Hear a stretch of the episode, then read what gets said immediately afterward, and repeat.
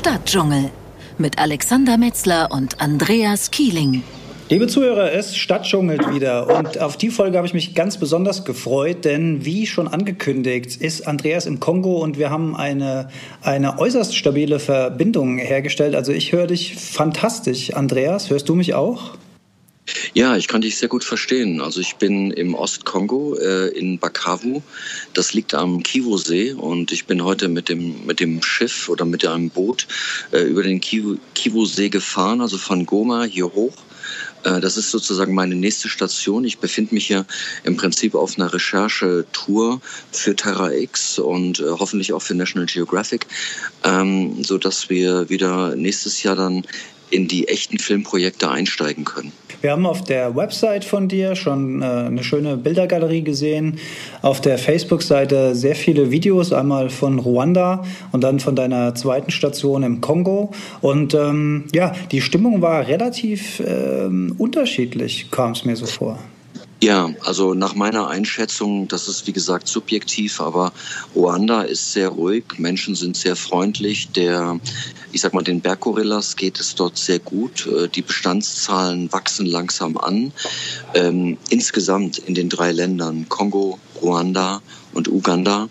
Als ich das letzte Mal hier war, sprach man, das war in 2006, äh, sprach man von ungefähr 700 bis 720 Gorillas. Mittlerweile ist die Zahl weit über 800, also 860, 890 sagen einige sogar. Also es ist eine ganz tolle, positive Entwicklung. Und ähm, ja, Ruanda war emotional für mich bisher der Höhepunkt. Ich habe Gorillas wieder getroffen, die ich eben vor, vor neun Jahren das letzte Mal gesehen habe. Das hört sich jetzt ein bisschen seltsam an, aber es ist ja tatsächlich so, diese großen Familienverbände sind sehr, sehr stabil und der Silberrücken bleibt ja in der Regel zeitlebens ähm, der, ja, eben der Chef, also der Haremschef. Und ähm, Berggorillas können um die 40 Jahre alt werden, einige sogar mehr. Und dementsprechend ist es durchaus möglich, dass man eben nach zehn Jahren, wenn man oder nach neun Jahren zurückkehrt, sozusagen alte Kollegen oder alte Bekannte wieder trifft. Und die sind dann tatsächlich identifizierbar? Also die sehen dann, also du weißt, den hast du vor zehn Jahren gesehen? Ja, es gibt eine sehr gute äh, Methode, sie wiederzuerkennen, und zwar die Nasen, die Nasenriffelung äh, von Gorillas ist ähnlich wie der Fingerabdruck eines Menschen. Also wenn man sich das einprägt oder in einem Buch aufgezeichnet hat, das hat damals schon äh, George Schaller gemacht und Diane Fossey, ähm, die haben praktisch ähm, eine Wiedererkennung und, und natürlich auch über die Gesichter. Also die Gesichter der Gorillas, äh, speziell der charismatischen Silberrücken, sind sehr, sehr unterschiedlich und das ist sehr, sehr gut wiedererkennbar für mich. Mhm. Du bist ja, das hat man in dem einen Video sehr schön gesehen, wirklich super nah an die Gruppe äh, rangekommen und die, die Tiere schienen sehr entspannt zu sein. Wenn ähm, man jetzt jemand so eine Reise empfehlen wollen würde, äh, kann man sich das auch so vorstellen, dass das dann im Prinzip geführte Touren sind. Das sind immer die gleichen Gruppen, die dann besucht werden, die an Menschen gewöhnt sind oder wie, wie stelle ich mir das vor? Genau, also Ruanda hat äh, zehn sogenannte habituierte Gruppen. Das heißt also Gorilla-Gruppen, die an Menschen gewöhnt sind. Äh, die leben in den Virunga-Bergen, äh, also in den Virunga ähm, ähm, Nationalpark und ähm, die sind natürlich über viele Jahre daran gewöhnt, äh, dass Menschen zu ihnen hochkommen und verhalten sich auch sehr entspannt. Generell muss man auch sagen, Gorillas sind eh sehr sanfte Wesen, also nichts von diesem King Kong-Klischee, äh, was man gerne so in alten Hollywood-Filmen verarbeitet hat. Also Gorillas sind, ähm, sind reine Pflanzenfresser, äh, leben sozial ähnlich ähm, wie wir Menschen auch. Also es gibt sehr enge Beziehungen zwischen Mutter und Kind. Es gibt sehr enge Beziehungen zwischen dem Silberrücken und seinen, seinen Weibchen. Ähm, bloß, dass er eben einen Harem hat und jetzt nicht nur einen festen Partner. Und normalerweise sind das auch Partnerschaften fürs Leben. Was kostet denn das für einen normalen Touristen, wenn er da anreist? Es ist irre teuer geworden. Also es kostet jetzt 750 US-Dollar pro Tag in Ruanda.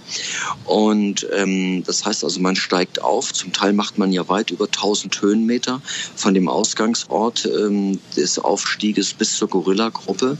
Man darf dann auch nur eine Stunde an der Gorilla-Gruppe bleiben. Also da tickt sozusagen die Uhr, weil man nicht möchte, dass sich die Gorillas zu sehr an die Menschen gewöhnen und dass sie natürlich ihren, ihren Frieden und ihre, ihre, ja, ihre stressfreie Zeit haben.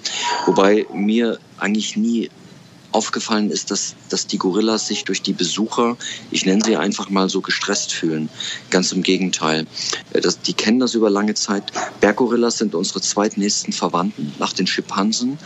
Und ähm, wie gesagt, sie sind sehr sanft von ihrem Wesen her. Das hat eben früher leider auch dazu geführt, dass sie sehr, dass sie eben relativ leicht zu wildern waren, also abzuschießen waren oder mit, mit Speeren äh, getötet wurden. Ähm, mit Schimpansen könnte man das nicht machen, die ja unsere nächsten Verwandten sind.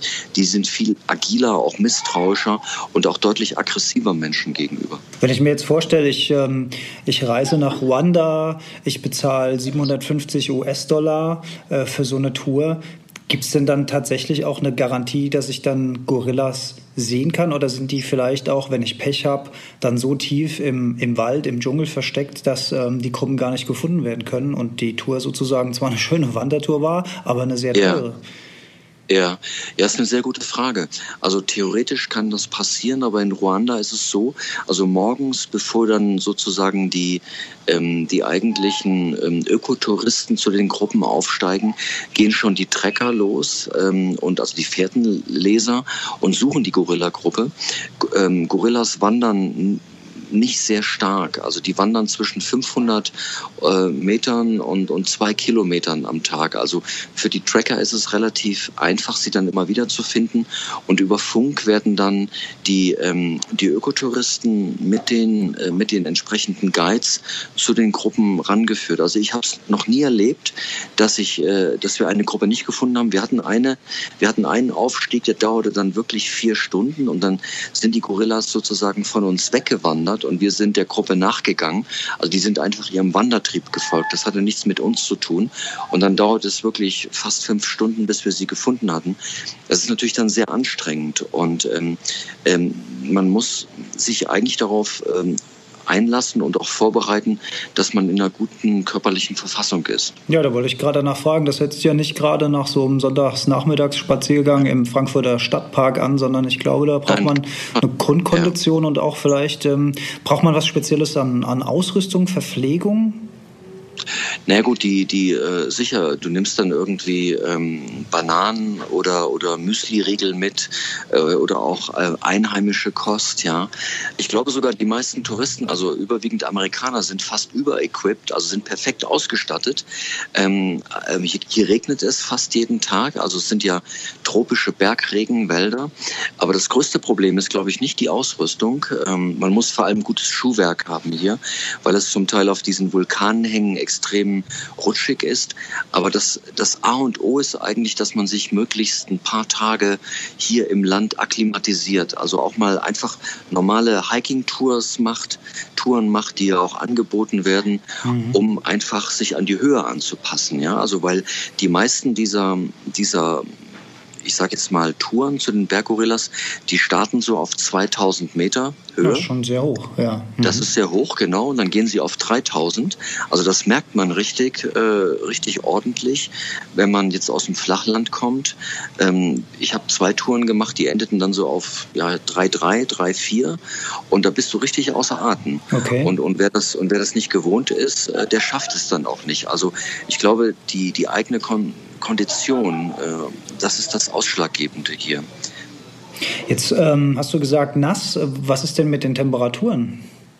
Temperaturen sind sehr niedrig. Ähm, also man, ähm, Ruanda und auch der Kongo liegen ja nur knapp südlich des Äquators. Also die ganzen Virunga-Vulkane an denen die Berggorillas leben.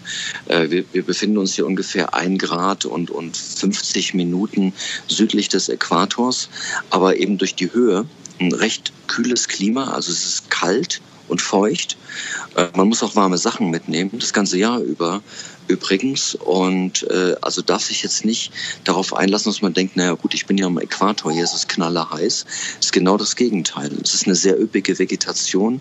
In den Wäldern ist es auch faszinierend, wenn man hier aufsteigt, dass man durch verschiedene Veg verschiedene Vegetationen und da bist du kurz weg. Oh, jetzt ist, glaube ich, unsere Skype-Verbindung erstmal abgerissen. Äh, hier war wieder Stromausfall. Das ja. kann auch noch mehrmals passieren. Ja. Und dann geht alles in die Knie und das dauert dann relativ lange, bis sich dann die Netze wieder aufbauen. Kein Aber lass uns, da lass uns da weitermachen. Kein Problem. Ich habe für die Zuschauer inzwischen ein bisschen Musik gespielt. Up to the Jungle von The Gorillas. Also die, denen wurde nicht langweilig. also du wolltest gerade von der ähm, okay. Vegetation erzählen. Ah ja, genau. Also man steigt hier, man steigt an den Virunga-Vulkan und das ist eigentlich das Spannende, durch ganz unterschiedliche Vegetationszonen durch. Also unten, ähm, wenn man seinen Hike beginnt, ist man eigentlich noch ähm, in Ackerbaugebiete, also da, wo Landwirtschaft betrieben wird. Da werden Kartoffeln angebaut, Maniok, Hirse, Mais und dann fängt eben der eigentliche Nationalpark an, der ist durch eine Steinmauer gekennzeichnet und da wissen auch die Einheimischen bis dahin können sie ihre Felder anlegen und dann nicht mehr weiter. Dann schließt sich meistens so ein Dschungelgürtel an, der fast undurchdringlich ist. Der besteht aus Bambus. Und äh, wenn man dann in höhere Regionen kommt, gibt es verschiedene Pflanzen. Also die, die Lieblingsnahrung der Gorillas sind ja wilder Sellerie und Disteln. Also in diesem Gebiet halten sie sich auch am, am meisten auf. Und wenn man dann über 3000 Meter kommt, gibt es sogenannte Riesenlobelien. Das sind also Pflanzen, die schon so ein bisschen aussehen, als ob sie nicht unbedingt so von unserer Erde kommen. Und also auch tropische Pflanzen, aber die nur in sehr hohen ähm, die, ähm, Regionen hier wachsen. Und die, und die eigentliche Vegetations, ähm, ähm, die eigentliche Vegetationsschicht hört hier so auf bei 3200, 3400 Meter, äh, je nach Lage, also Nord- oder Südseite. In Alpen sind es ja nur so um die 14 bis 1600 Meter. Mhm. Wo du gerade von dem Nahrungsangebot von den Gorillas gesprochen hast, du hast ja in dem einen Video dieses Schlafnest entdeckt und auch den Grund erklärt, warum Gorillas sich jede Nacht ähm, ein neues Nest bauen. Der Grund ist, weil sie eben in ihr Nest koden und du hast diese wirklich, ja, ich muss sagen, beeindruckende Wurst in den Händen gehalten von, von diesem Gorilla. Das äh, wird wahrscheinlich sagen wir mal, olfaktorisch, geruchsmäßig nicht besonders zu Buche schlagen, wenn die Tiere nur Grün und Disteln fressen, oder? Genau, das ist, ist eine reine, ähm, also es ist ein reiner äh, Kot von, von einem reinen Pflanzenfresser. Äh, der riecht anders, ja, und ähm, ja, will da jetzt nicht so ins Detail eingehen, aber das, ähm, das ist eben äh, geruchsmäßig ganz anders, als wenn es jetzt ein Allesfresser oder ein Fleischfresser ist. Mhm. Ja, die Frage hatte ich nur im Bord gelesen. Ja, also. äh, Gorillas sind eben nicht stubenrein, also sozusagen äh, die, also die sind Nestbeschmutzer. Deshalb bauen sie sich eben auch jede Nacht äh, und die schlafen nachts überwiegend. Ähm, manche spielen auch, es dient ja auch zur Sozialisierung, aber sie sind eben nachts relativ inaktiv. Und ähm, aber äh, machen dann eben sozusagen auch in ihr Bett, ja. Mhm. Und tagsüber bauen sie sich ja auch kleine Nester, äh, in denen sie ruhen. Manchmal legen sie sich auch nur auf die Erde und schlafen dann einfach. Ja, du sag mal, wenn du sagst, das sind Felder und dann gehen ähm, die Wälder los, wo es dann auch hochgeht. Ich frage ja. jetzt mal, ich frage jetzt mal, ich war ja noch nie da, ich kann es mir ja nur vorstellen. Aber da, das ist ja, das ist ja ein Nationalpark, aber da wird ja wohl kaum rundherum ein Zaun sein. Das heißt, im Prinzip kann doch jeder, der will, auch wild in dieses Gelände eindringen, oder sehe ich das falsch? Ja, aber du würdest nie äh, die Gorillas finden, weil das einfach eben eine, eine Fertigkeit ähm, erfordert. Also einmal das Spurenlesen und dann eben die Gruppen, die ja doch immer weiter wandern, in dieser unglaublich dichten Vegetation zu finden. Also wer schon mal in so einem tropischen Bergregenwald war, der weiß eben, das ist, sind so dichte Krautschichten. Es kann auch passieren, wenn man eine Gorillagruppe findet, dass sozusagen nur die Köpfe aus der Vegetation raus äh, äh, gucken, weil sie sich eben gerade in einer ganz dichten Vegetationsinsel befinden. Und natürlich wird auch immer noch weiter gewildert. Also Gorillas. Das wollte ich äh, gerade fragen, genau. Ja, mhm. Berggorillas werden immer noch, ähm, auch in Ruanda, wobei da hat man es sehr, sehr gut unter Kontrolle, aber definitiv auch im Kongo und in, in äh, Uganda werden sie noch gewildert. Und auch in den letzten Jahren, also das sind noch ganz andere Zahlen, man weiß nicht, wie viele Gorillas. Das Problem ist, viele dieser wirklich armen Menschen, die hier am Existenzminimum leben und sich überwiegend vegetarisch ernähren oder ausschließlich, die haben eben auch Appetit auf animalische Kost und versuchen dann mit Schlingen ähm, Antilopen zu, zu fangen. Also die es im Urwald ja auch gibt, kleine Antilopen. Mhm. Äh, Daika zum Beispiel. Und, ähm, und in diese Schlingen ähm, ähm, ähm, treten eben auch in diese Schlingenfallen, treten eben leider auch Gorillas. Versehentlich und, dann, gar nicht beabsichtigt. Ja, versehentlich, genau. Und ähm, sie, sie können, also es gibt angeblich Silberrückenmännchen, die Schlingen öffnen können um ihre äh, Familienangehörigen zu befreien. Das hat man wohl schon beobachtet. Aber in der Regel sitzen sie in der Schlinge fest. Die Schlinge schnürt ihnen den Fuß oder die Hand ab hm. und das war's dann. Ja. Und dann, dann, ich habe mehrere Gorilla, Gorillas gesehen, die eben äh, abgetrennte Füße oder eben Hände haben. Hm. Also die Wilderei ist immer noch da. Und auch eine andere Zahl ist sehr interessant. Also in den letzten, ich sag mal, zehn Jahren sind ungefähr 140 Ranger ähm, in dem gesamten Gebiet äh, von Wilderern getötet worden, also erschossen oder in irgendeiner Form getötet worden. Also es ist kein, ja, mhm. also überwiegend im Kongo. Ruanda gilt als sehr sicher. Mhm. Uganda eigentlich auch. Aber diese Tiere, und das muss man sich vorstellen, wir, wir sprechen von, wir unterhalten uns gerade über die letzten ihrer Art, die, die wie auf einer Arche ähm, ihr letzte, ihre letzte Rettungsinsel gefunden haben, ja, auf der sie leben. Die gibt es ja auch und, nur da, exakt da und sonst nirgendwo mehr. Die gibt's nur, ja, es gibt noch eine Population in Uganda, die lebt auch in einem richtigen, auch in einem Bergregenwald. Das hat mit den Virunga-Vulkanen nichts zu tun. Das sind ungefähr 400 Tiere. Die sind auch sehr, sehr schwer zugänglich. Es ist aber eine isolierte Population, die von der Virunga-Population ungefähr 100 äh, Kilometer entfernt ist. Hm. Aber wie gesagt, wir leben, wir reden von von den, von den letzten ihrer Art und ähm, die wie auf, eben auf einer Rettungsinsel hier leben, ja, ähm, umrundet von, äh, von Zivilisation, von, von hungrigen Menschen, die Bergbauernwirtschaft betreiben. Und im Kongo ist die Situation momentan sehr, sehr unklar. Da herrscht im Prinzip Bürgerkrieg. Und man versucht, die Gorillas nach wirklich nach bestem Wissen und Gewissen zu, beschütz, zu beschützen. Das gelingt auch. Aber ähm, da gibt es eben immer wieder auch äh, sehr herbe Rückschläge. Ich kann mir vorstellen, das hängt natürlich auch immer so ein bisschen von der politischen Situation im jeweiligen Land ab. Du hast ja ähm, in dem einen Video auch anklingen lassen, dass gerade im Kongo die Situation sehr undurchsichtig ist. Wahlen stehen an, verschiedene Gruppen äh, versuchen ihr Territorium zu sichern, sozusagen UN genau. vor Ort. Also äh, alles sehr undurchsichtig. Ähm, dann natürlich Tiere zu schützen. In diesem Zusammenhang stelle ich mir äußerst schwierig vor. Genau, man, man versetze sich in die Situation. Also es ist praktisch ein Kampf um das eigene Leben, um die eigene Familie, um die Existenz. Und ähm, da geht es wirklich um Leben und Tod. Und äh, der, gerade der Ostkongo ist momentan komplett äh, unklar, wer, wer da das Sagen hat. Und in einer solchen Situation sollen sich dann Menschen auch noch um bedrohte Tierarten kämpfen. Also das widerspricht, ich sage jetzt einfach mal also es gibt natürlich hier auch Freaks und Enthusiasten, die sich äh, komplett äh, für äh, für den Gorillaschutz noch einsetzen, selbst in dieser, in dieser kriegerischen Situation. Aber es ist natürlich ein echt, es ist ein harter Kampf, ja, der hier geführt wird. Ja, kann man, kann man eigentlich nur hoffen, dass sich auch die politische Lage beruhigt, dass dann eben auch zu den Menschen Frieden einkehrt und dann auch Tierschutz und Tierfrieden damit sozusagen auch wieder eine höhere Bedeutung bekommt. Ich bin immer noch ähm, ganz entzückt davon, wie gut unsere Qualität ist, äh, teilweise besser, als wenn du in der Eifel bist. Also ich höre dich hier wirklich kristallklar, ab und zu rauscht es mal ein ja. bisschen. Du bist gerade, wo bist du denn gerade genau? Bist du in einem Hotel oder stehst du irgendwo Wo bist du denn gerade? Äh, ja, ja, also die einzigen Internetverbindungen, die wir hatten, wir waren jetzt, äh, oder ich war jetzt mehrere Tage in Goma.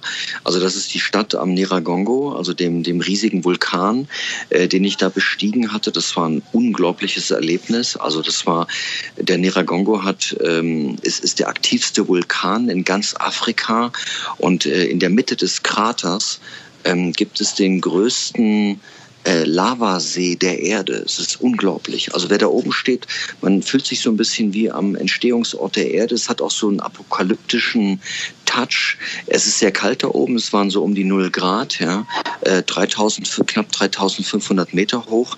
Und äh, wenn man da runter in diesen riesigen Krater schaut, wo auch ständig irgendwelche Schwefel- und Stickoxidschwarten hochziehen, hat man so den Eindruck, da unten beginnt die Reise zum Mittelpunkt der Erde. Es ist also unglaublich. Es hat mich zutiefst, wirklich zutiefst beeindruckt. Und äh, ich habe mir das nicht so spektakulär vorgestellt. Ich war ja vorher in Goma, das ist die Grenzstadt zwischen Ruanda und dem Kongo.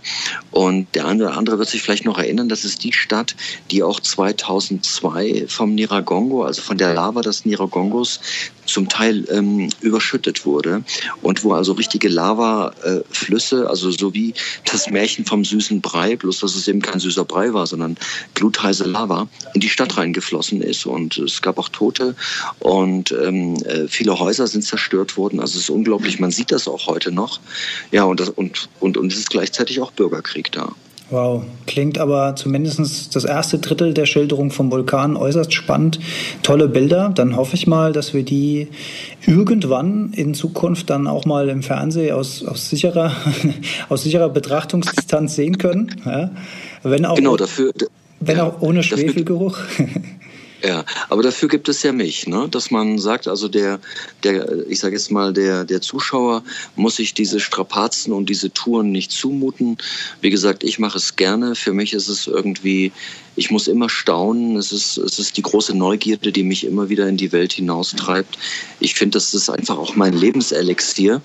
Und, und glücklicherweise äh, kann ich das eben damit verbinden, dass ich den Zuschauer dann mit Filmaufnahmen versorge, die man vielleicht nicht jeden Tag sieht oder auch nicht auf jedem Sender. Und dann eben aus, aus erster Hand. Ja? Und das ist, das ist für mich irgendwie, das ist wichtig, aber es ist auch wirklich mein Leben. Es ist meine Leidenschaft. Andreas, schön, dass das geklappt hat mit dem Kongo. Ich bin mal gespannt, äh, wo uns der Stadtdschungel noch hinführt und äh, welche, welche Leitungen irgendwohin in der Welt ähm, noch zustande kommen. Und für mich war es jetzt auch das erste Gespräch in meinem Leben in den Kongo. Ich freue mich schon, ja, ich freue mich wirklich auf die. Ähm, es war übrigens, es war auch übrigens mein erstes Gespräch äh, aus dem Kongo. In die Heimat, ja. In die Heimat. Ich kann dir sagen, es ist immer noch Sommer hier. Es ist äh, zwar bewölkt, aber immer noch sehr heiß und immer noch sehr trocken. Ja, hier im Kongo ist es kühl und feucht, also äh, kann man sehr empfehlen. Andreas, dann würde ich sagen, freue ich mich auf unseren nächsten Talk, der dann wahrscheinlich erstmal wieder aus der Eifel kommt und dann hoffe ich auf ähnlich gute Internetverbindungen wie aus dem Kongo. Okay. Tschö, Alex. Tschö, Andreas. Stadtdschungel